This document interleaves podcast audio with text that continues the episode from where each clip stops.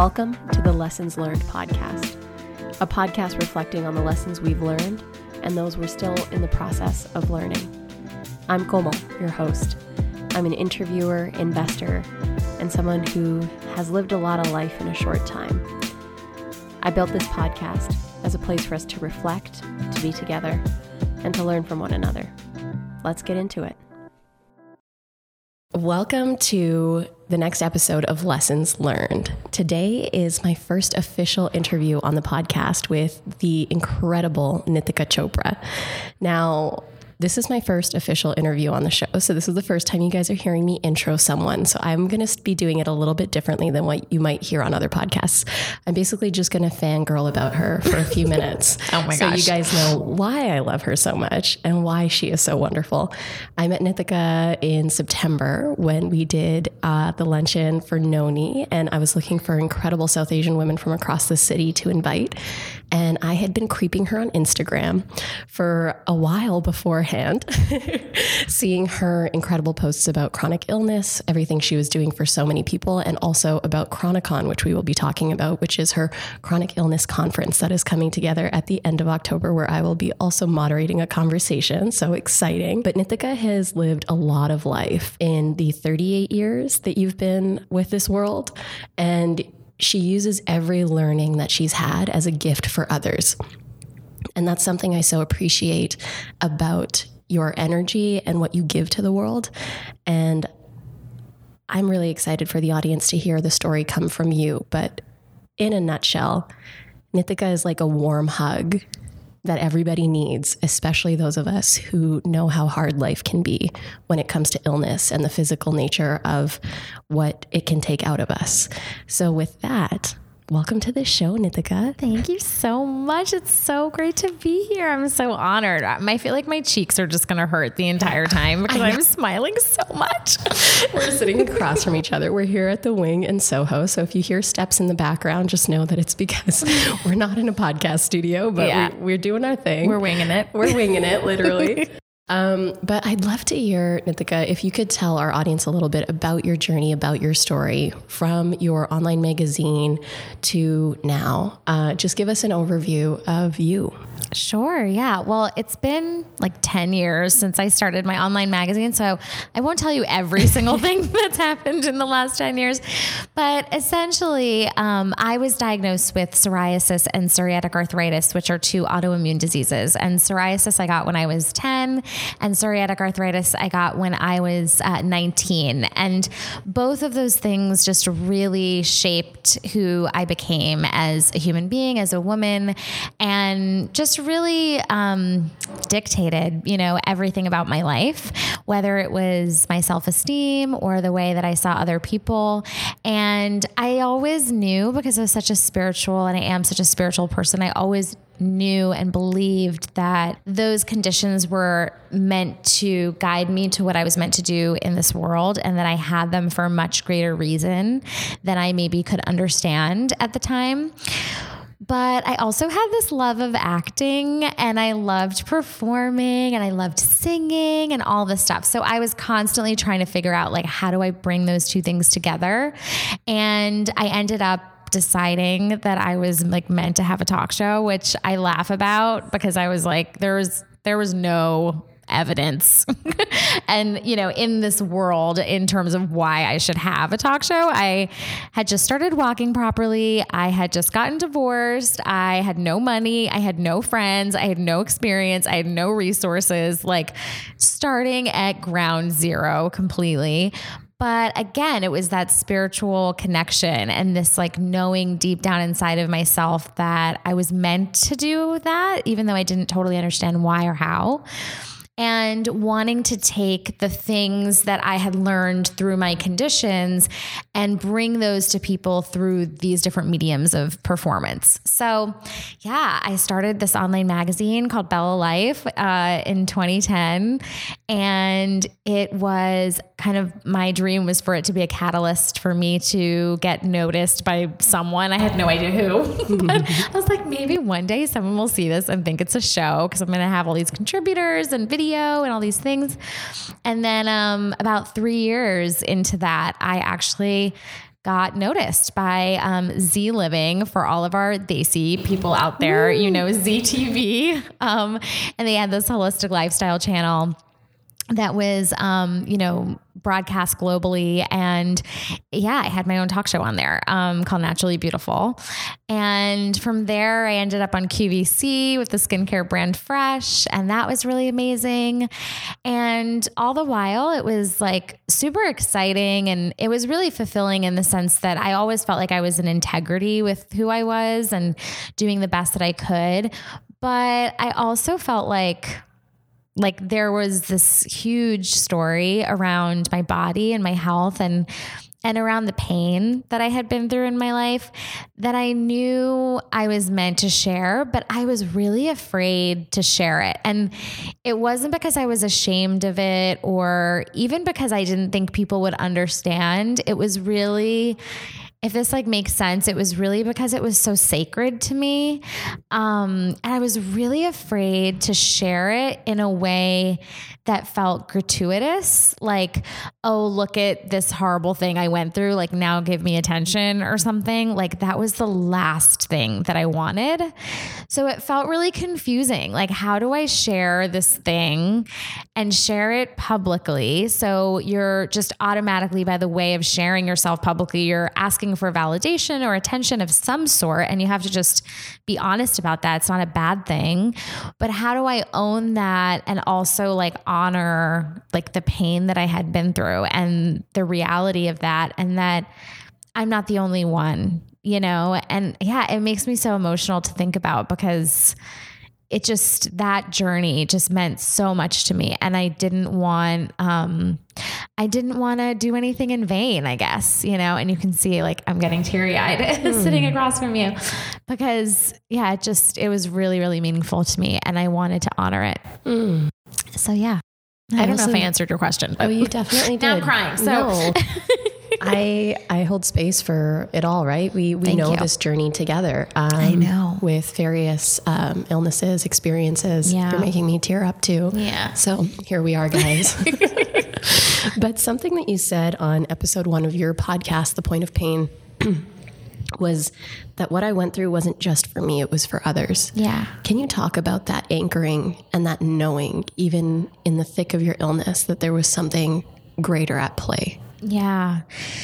Yeah, that was probably one of the most defining moments of my life. It was one of the most defining moments of my life. Um, I was 15, like around 15 years old, and I had gotten home from school and I had been really bullied at school my whole life. Um, and whether it was because I was the only Indian, the only brown person, or because I had spots of psoriasis everywhere, it just was really hard for me to make friends. And then on top of that, I was horrible at school. Like, I, I feel like I know so much more now. Like we were just talking about like endo fog and autoimmune fog and all this stuff. And now I can see so clearly, like so much of what made it hard for me to go to school was because my body was freaking out all the time. And I could not concentrate to save my life.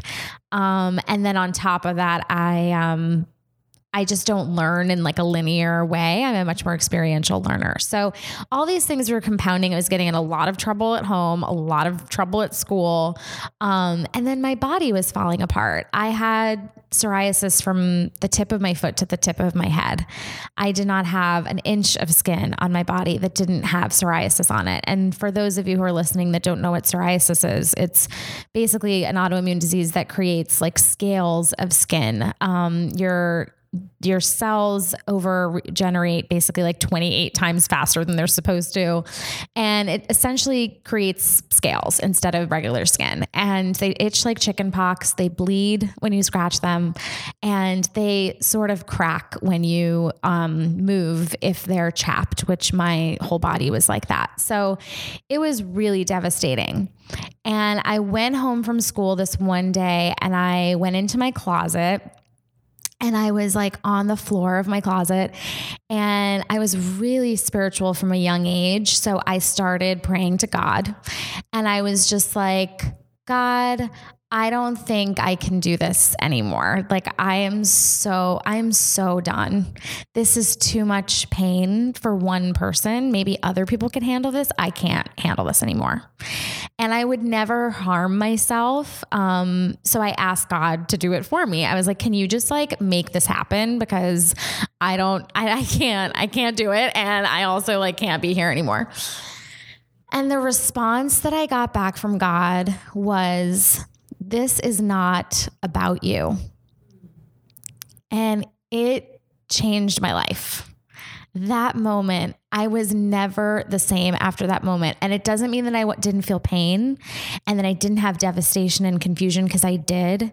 But every time I would get to that point, I knew that that message was true, even though I had no idea how it was true, right? Like I, we didn't barely have the internet then, you know, so it wasn't like I knew about blogging. There was no blogging, you know, I, I didn't know anyone who wrote a book. Like it wasn't that, right? But there was something about that message that I was like, okay. So, like, every time I was brought to my knees, and I was brought to my knees for years on like a daily basis, you know, I just remembered that. And I would hold on to it like an anchor, you know, in my heart and think, like, okay, God, you told me this thing, so I'm going to believe you. I know you're telling me the truth. I don't understand what this means, but I know it's true. So that was really, I mean, it fueled me starting my career for sure. But for many years, for about a decade, you know, plus um, for for a really long time, I didn't understand what it meant. I just knew it was true. Hmm. Can you share with us with us a little bit about when you did realize what it meant? When did you start opening up and, and becoming aware of the why? Like in that moment, you knew that it wasn't about you, but when did you realize it was time to start sharing? Yeah, I think that there was an unfolding like over many years that that happened. I think I was trained to be a life coach when I was like in my early 20s and I thought maybe that was how I was supposed to help people. Um, I also just noticed that when I would meet people, I could feel that they were in pain in a way that like maybe they had been trying to hide. Um, and it makes me like emotional to think about because I, I mean, I'm sure, I'm sure you're like this, and I'm sure so many people listening are like this when you're kind of an empath and you can feel other people's emotions. Um, and I feel like that was because I had been through so much that I knew what the depths of that wound or that pain felt like. Wow. Um, yeah. So it was really in tiny moments at first, like that you know?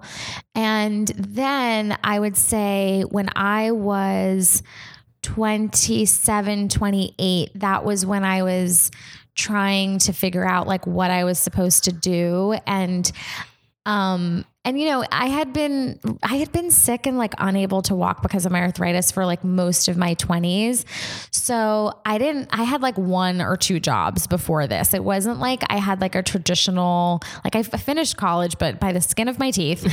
And i didn't have like a traditional like oh i'm gonna go intern at this place and then i'm gonna go do that like it wasn't that at all. So i really didn't have any roadmap for any kind of like you know, success really at that point. But it was this idea that I was supposed to help other people. And that's really what started me starting Bella Life and getting all these contributors and writing and doing videos and doing my show. Like I always wanted it to be about other people.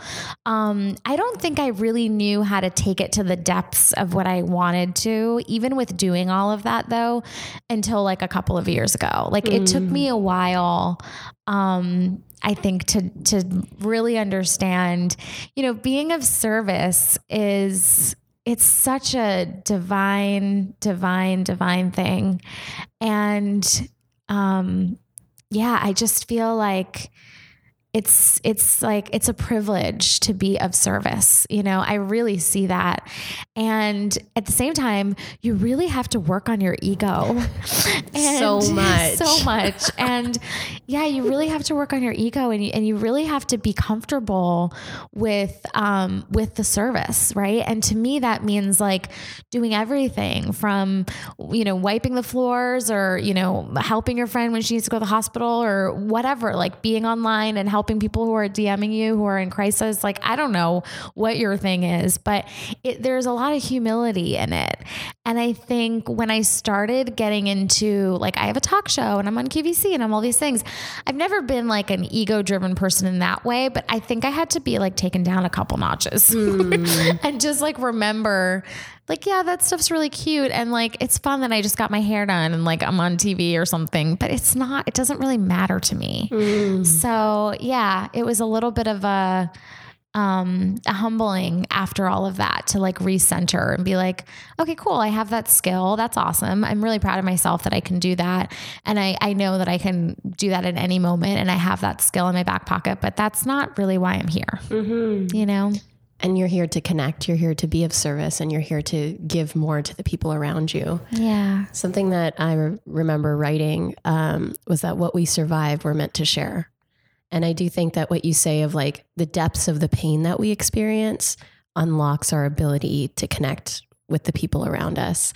And I think that's something that I felt so deeply when we met. And just like in this past few weeks, like we've known each other for maybe like three weeks. I know it's weird. it's weird. But it doesn't feels, make sense. It doesn't make sense. But it just feels like we've known each other for so long because there's a shared experience. And so something I wonder is a lot of something I'm still grappling with is when we're ready to share parts of our story. So when I was younger, I would definitely have the vulnerability hangover after writing certain things or sharing certain things and not necessarily regret that they were out there, but know that maybe I hadn't fully processed what I had shared. How does that play in your work when it's so visceral, it's so vulnerable? How do you decide when you're ready to share a part of your story? I really feel like my body tells me. Hmm. That's really the most honest answer I can say. So, like, the thing that comes up for me when you say that is like one of the things I was terrified to talk about was my decision to not have children. Mm. I was, I mean, I got, I just got chills. like, it's like, you know, it's terrifying. Even though I already did it, it's still like my whole body was like, but girl, are you sure? I'm like, right? I did it already. So yeah, no, culturally. And also because I'm single mm. and I was just like, great. So I'm just basically giving anyone who potentially is interested in me, like the depths of my like reality around children, around everything. And it just, so so that process is really it's a good one to to pull from because it was really clear. Um, so I had this conversation in my life for many years, and sometimes it doesn't have to be for that long, right? But for this one, it was. It was for many years. I talked to my friends about it. I talked to my parents about it. I talked to partners about it, and I had to work through in real life, like what that felt for me and how I could feel safe having that conversation. And there came a point where I felt more and more safe having that conversation in real life. And I would find myself maybe in a group of women, or maybe I was giving a talk or something, and I would notice I felt comfortable sharing it in public, you know, in that way, right? So it wasn't quite on the internet, but I was like, yeah, I really believe this, this, and this. And I actually, even if you oppose what I'm saying, I feel strong and I feel confident and I feel safe. But that safety has to come from me and it has to come from God. It can't come from anyone else.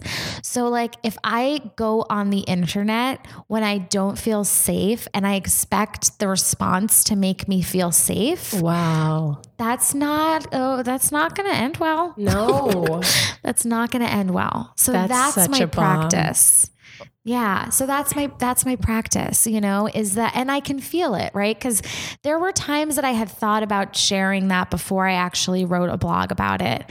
And I would sit down and start to think about the writing and then I would be like, okay, I just ask myself the questions like, what do you want out of this? And if I, if it, the answer is like, I want someone to tell me that it's okay, that I don't want to have children and that I'm not going to be alone forever, uh, you know, it's like, okay, honey, you need to put the computer away. Yeah. like not write that blog until you know that it's completely okay that you're not having children and it's completely okay that you've made this decision for yourself, even though you're single right now, you know, and that takes work you know like i probably could have written the blog a year earlier but it wasn't the right time um so my body literally will tell me like no i don't feel safe yet like why are you pushing me you know and so I do that with my writing a lot. And then when I came out with the blog, um, you know, like I think it was like finding peace and not having children or something like that. Um, it, the response was really overwhelming and beautiful, but it it didn't validate me. Mm. Does that make sense? It makes so much so much sense to me right now. Yeah. I personally got the news about interviewing Michelle Obama on yes. Friday and decided to keep it to myself till Monday. And the roller coaster I experienced emotionally because I was like, you've given yourself three days or two days, and I want to see what my mind and what my body does. And it beat me up. It put me through like this craziness while there was so much immense joy. Mm. But I realized that I had to decouple the validation that people were going to inevitably bring in yeah. from our vulnerability from, because people so appreciate the journeys we're on. They're in it with us. Yeah. But it's almost like the good shit is equally as overwhelming as the negative negativity can be. So we have to be so okay with what we're sharing. How you said it was so beautiful where you're not we can't share it and expect safety to come from other people's responses. Yeah. We have to find that safety in our bodies. Yeah, and it's I mean, I'm such a spiritual person, so like I talk about God a lot and you know, I was born a Hindu, but I I'm just spiritual and I really, really, really believe that that is our greatest practice on this planet. You know, like how do we find that safety within our own hearts, within our own bodies, within our own selves? If you have a relationship with God, you know, how do you find that safety with God and not feel like it needs to come from your best friend, not feel like it needs to even come from your parents. Like I'm really close to my parents and even separating that, you know, and just being like, okay, I I I got this. Like this is my journey and this is, you know, the validation has to come from me. And I think the thing that made me realize that was a series of things, but really like noticing that external validation is so empty and it's so fleeting and it can be taken from you in the moment in just mm. one moment.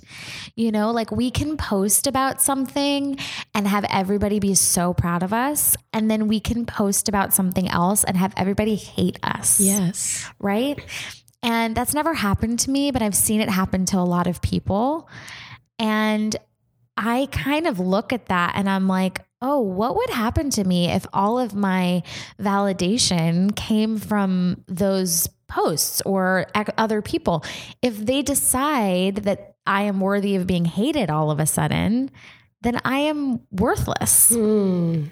You know, which isn't true. Mm-hmm. But I just gave them all of my power. You know, so I think that's kind of been a huge thing for me on my journey of just being like, trying to keep my head down and focus on my own stuff and um, and just focus on my relationship with God and like just you know my own heart and then try to be of service at the same time. Totally. I also think that getting so sick shows you how like that how little value there is in external validation. Because for example i i have my cramps today and yesterday had to cancel plans events like wasn't able to go to things that may have boosted my ego. And you yourself are coming out of 8 days of taking it easy on your body yeah. because you're planning this massive conference and have gone nonstop for 8 months and your body said hey i need a second.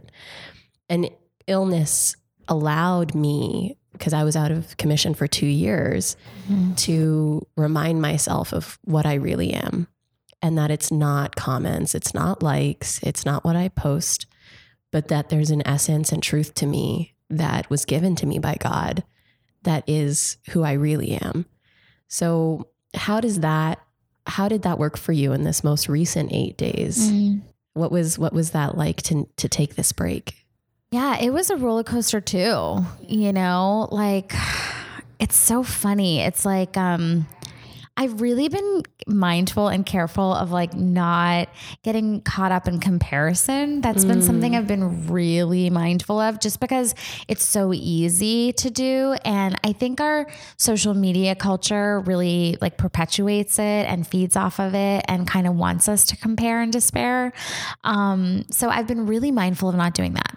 However, however, Same. um, oh my God. Like, however, you know, in launching Chronicon, which I launched technically, I think in June, June 20th or something like that.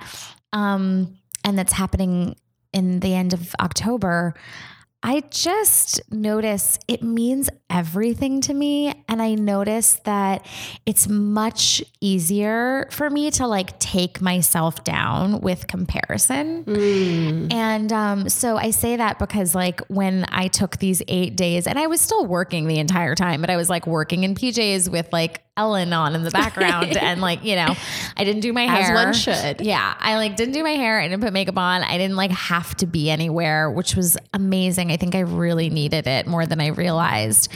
But um, you know, during that time, I also found out like how insecure I can feel about things that mean the world to me, you know? So I noticed that I had to like really stay off social media and I had to like mute a lot of people because I was just like, oh my God, they're doing nothing wrong. And they just like announced this thing and they just announced that thing and they're launching this thing and now they got this person to do this thing. And I'm like, oh my God, my life is passing before my eyes. What's happening? Like it's just, oh my God, it was so real. It was so real for me. And um, so I it was really great to take the eight days. And I as I always say, my body is my biggest teacher. And so it just it, it wouldn't it wouldn't let me not listen to it.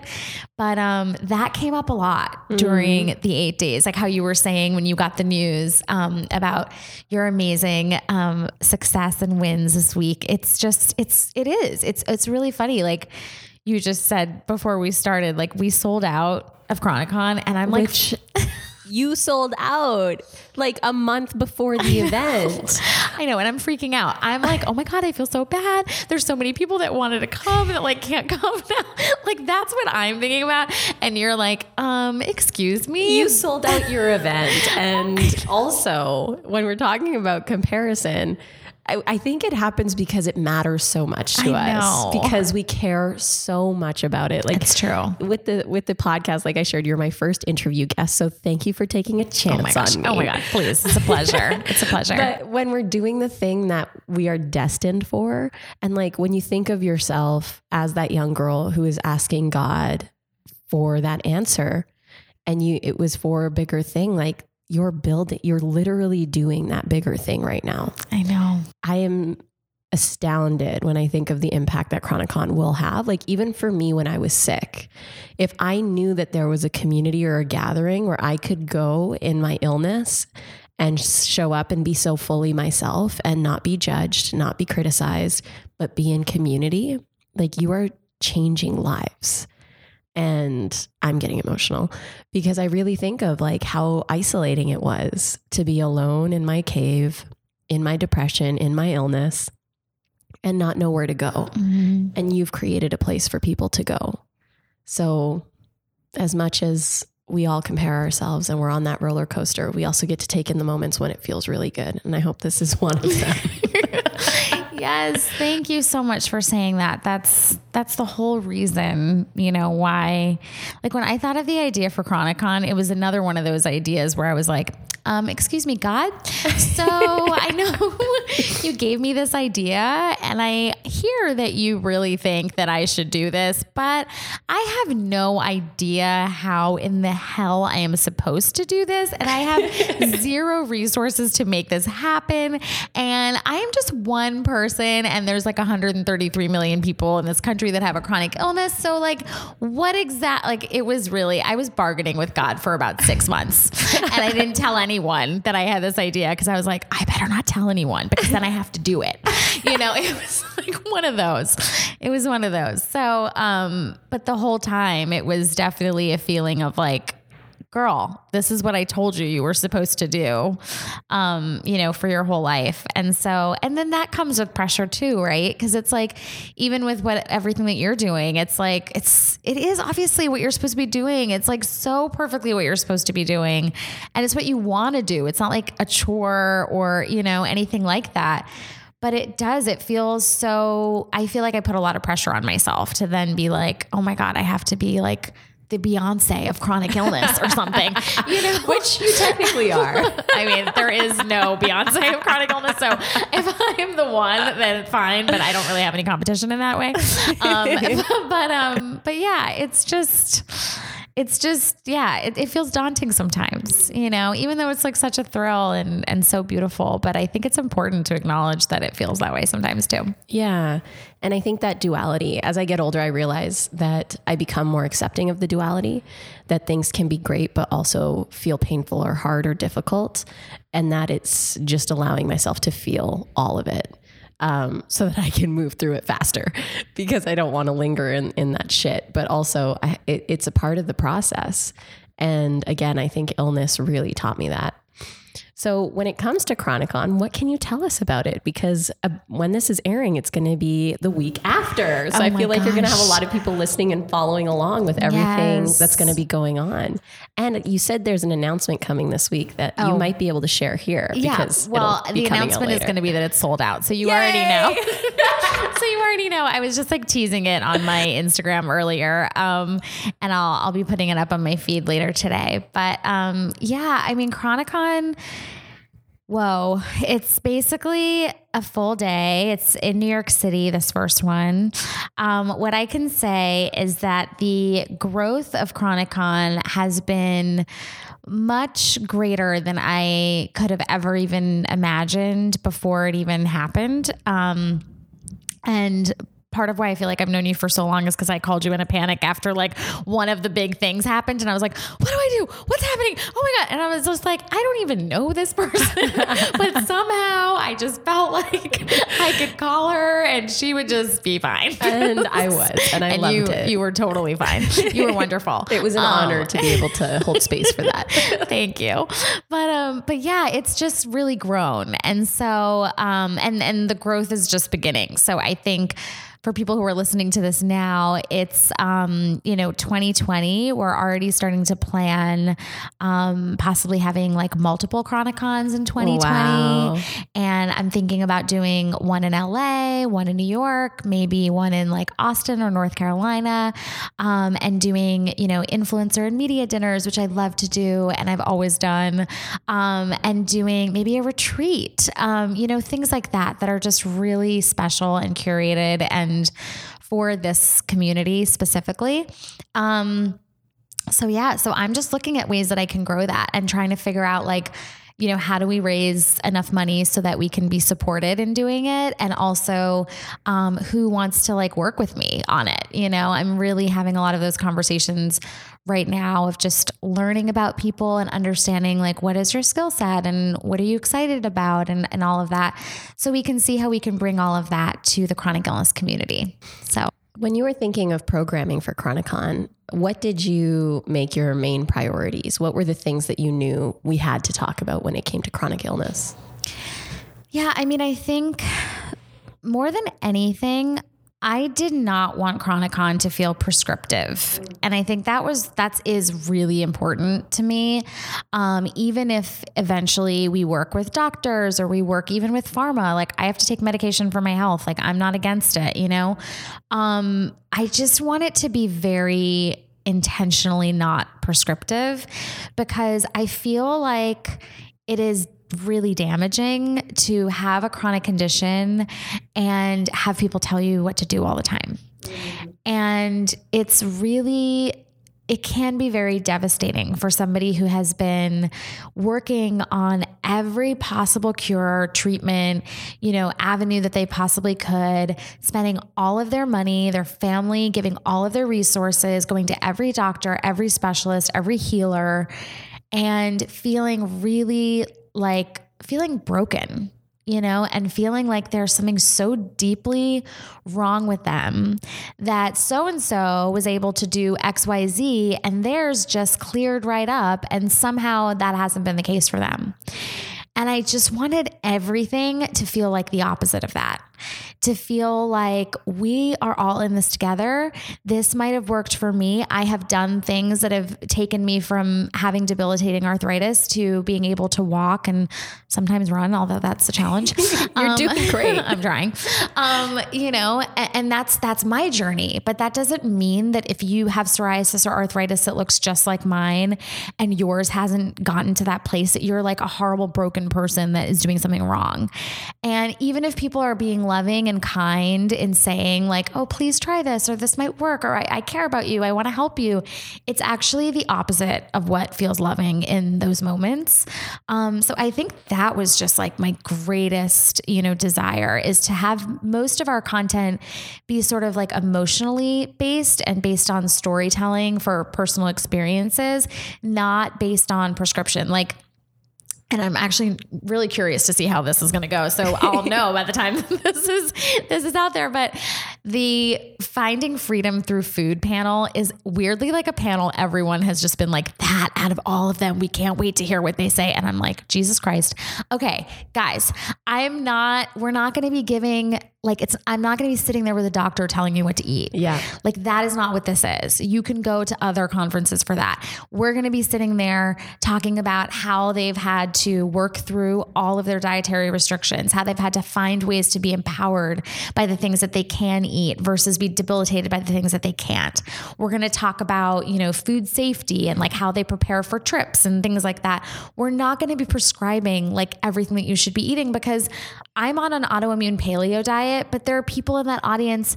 I literally got an email from a girl who can only eat bananas. Mm. Like literally, yeah. the only food she can eat is bananas. Oh my goodness. Okay, she eats like 45 bananas a day. I don't understand. It's people like that. Like, yeah. uh, what is she going to get from sitting there having me tell her exactly that you should eat. Eat. an autoimmune paleo diet yeah. when she has other issues that I don't know anything about? You know, so that's been a huge part of it. Is like, how can I make this? um, digestible for all, you know, I guess pun intended, um, and, and not prescriptive. Yeah. So, yeah. And that's so beautiful because that was literally the worst, like, thing mm. that happened to me with all my diagnoses was mm. when people were like, you should try this, you should do this. And I'm like, no. Yeah. I won't. Yeah. In the beginning, you just feel so much shame for it. And it can just, so I'm so excited to just be in community around this where we can all really jam about it and just be in our true lived experiences. And I'm doing a panel, a moderating panel about invisible illness, which I'm very excited about. I think it's going to be such a meaningful dialogue. So, super pumped about that. Now, I'd love to talk a little bit because you've come out of this eight days of being with yourself and taking care of you. What does your self care look like when your body does need you to pay some more delicate attention to it? Yeah, I think the biggest thing is to, I feel like I have to be on a lot in my life. And I also feel like that's a skill, you know, to have the ability to be on in that way but it's not my true personality. Um, I'm really introverted and I can be kind of shy, and people don't always believe that about me, but it's true. And so I think in those moments when I really need to care for myself, I just need to be off mm. and I, I, need to not care what I look like. And it just even on the most basic level, you know, not even like I don't need to be glam. Same. It's like I need to like look like crazy for like a few days, you know, which I'm totally fine with. Um, and I need to veg out and like literally just watch entertaining, mindless stuff to let my mind just be relaxed and not feel stressed out. Um, I need to be mindful of what I'm eating for sure. I think sometimes it depends where I'm at in the self care space. Like sometimes in the beginning of it, if I'm really drained, I go for comfort food and it's still gluten free and like nightshade free, but you know, I, I'll be like, okay, I need to order like a gluten free hamburger or something, you know, just to like feel comfort. Yeah. Um, but then like by the end of my eight days, I was like cooking for myself and just like making really nice meals. And I, I really wanted to do that. I felt like I had the energy to do it and it felt really nourishing. Um, so it looks different depending on where I'm at. Um, and then I think also like talking to girlfriends. I I'm very 1999 about the phone. I, I like I, I pick up the phone and people are always like, "Are you dying? Like what's happening?" Like when I first call people, you know, now my close friends like know that I'm not dying. Yes. But um but yeah, I'm very much like a phone person and I just love talking on the phone. I think I don't have a ton of time to do it. So when I have those times when I'm like home alone at night or even like for a long weekend or whatever, I just take the time and call friends and just like catch up and laugh and you know, it's really nice. It's it's probably one of the most nourishing things. I love like hours long phone calls. Sometimes, good. like if I'm taking a morning, I really like to just lay in bed and scroll and do my thing. And my mom likes to do the same thing. Um, so I just call her. She's in, she's halfway across the country, and we're just both in bed doing our posts for the day and just catching up. And it's one of my favorite, most sacred times. Like it happens probably once every three weeks, but we get a really good catch up in. um, I love so that. I f- I'm also very 1990s about my phone time. Yeah. So we're coming to closer to the end of our conversation. There's so much more I want to talk to you about, but we'll just have to do more of these. Yeah, I'm down. but this is the Lessons Learned podcast. And I would love to know you've experienced so much life. What are some of the most important lessons you've learned through your journey? Yeah. Yeah, way to just lay it on that. me. I know. Wow. Okay. Um, I mean, I've learned a lot of lessons. I think I've mentioned some of the bigger ones already in the podcast. Um, I think one of the biggest ones for me is around my body, like telling me what is right and what isn't feeling right. Um, I don't think I listened to it in every area of my life as much when I was growing up. But, you know, now in my late 30s, I feel like I really um, honor my body in that way. So whether it's knowing that I need to take some time off or even like, if I'm like online dating and I'm just like, oh, something about this doesn't feel right. I don't know. Like, it's not feeling good. Whatever it might be. I used to do more of like wanting to please. So I would override that feeling with being like, oh, no, no, no, but you should just like be nice and you should just do that and you should just whatever.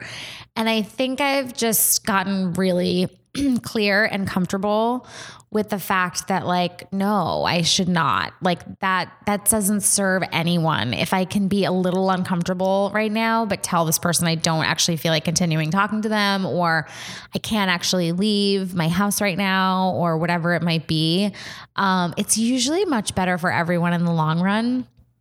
Um, and so yeah, and I still like I still come up against that every once in a while. Like I'm supposed to go meet a friend on Thursday afternoon, and I like really don't want to because it's just like not in line with what I'm focusing on at the moment. Um, but I feel bad, so I I need like a little bit of time to tell them I'm not coming. Yeah. Um, so that's been a huge one is like listening to your body because it's usually trying to tell you like what it needs and what it wants and where you should go. Um, and then I also think just like the lesson of um I mean this is kind of connected but I guess like when I think of business because that's something I've been thinking about a lot is like when it's not flowing remembering that that is also a sign. And I think that's been huge for me um, because there's been many times when I have thought that I'm supposed to take a certain direction in my business. And it's the direction that like other people are telling me that I should take. And so then I'm like, okay, well, I guess I'm supposed to be doing this. And I try and I try and I try and I try and nothing comes out or like it's not happening. And what I've learned over time is that that is the lesson. Like, I'm not supposed to be going in that direction. And what I have to do in those moments is remind myself I'm a really hard worker. And I literally have to like say, okay, wait a second. Let's let's think about this. Like, are you lazy? Because that's basically what I'm starting to feel like is that I'm lazy and I just like don't get things done. And that's not the case. So if you're trying to create something or accomplish something and it's like you feel like you're hitting your head up against the wall um, and it's not happening and it's not flowing, there's a reason for that, Hmm. you know? And so give yourself permission to just stop. And when I have done that and then I just like pivot and focus on the thing that I really want to focus on, Oh my God, so many ideas come out. I'm so creative. I can't stop thinking about it. I'm such a hard worker, all of that. So that's been a huge lesson for me. Yeah. And that resonates so deeply for me right now Um, because I'm just coming out of a season of having hit my head against the wall for months of being not knowing what to do. And you make the call and things just start lining right up. We were saying at the beginning before we started recording, we are both in a season of winning. So let's high five to all that's ahead. I can't wait for Chronicon. I can't wait to see all of the incredible that you are going to build and create in the world. And it's a true privilege to now have you in my life and be able to witness all you are creating. Thank you so much for joining me as my first guest on the Lessons Learned podcast. Thank you for having me. And I can't wait to hear how you and Michelle Oh are. my God. Because that's going to be epic. I'm so proud of you. Thank Seriously. you so much, Nitika. Yeah. This is going to come out the two weeks after, Oh so everybody will have heard or know or whatever. I will be. Yes. guys. it may be a different person in two weeks. Oh my God. No, I'm not putting that pressure on it. It's the next right step, and we're going to Yeah. keep going. It's going to be awesome. I'm so appreciative for all your love and support. So thank you for being on the show. Thank you for having me.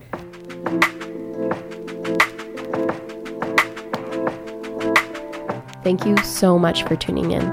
If you loved this episode, please leave us a review on Apple Podcasts. And if you want to follow me, Komal, check me out on Instagram at K O M A L M I N H A S or the show at Lessons Learned Podcast underscore. And if you have an idea of a lesson that we should dive into on the show, then slide into our DMs and submit there or on the website along with any guests you think I should interview and talk all of the things with. As always, I hope that you make some time for you this week and reflect on the lessons you're learning or have learned, and take some time to celebrate all the incredible that is you. Until next time, guys, bye!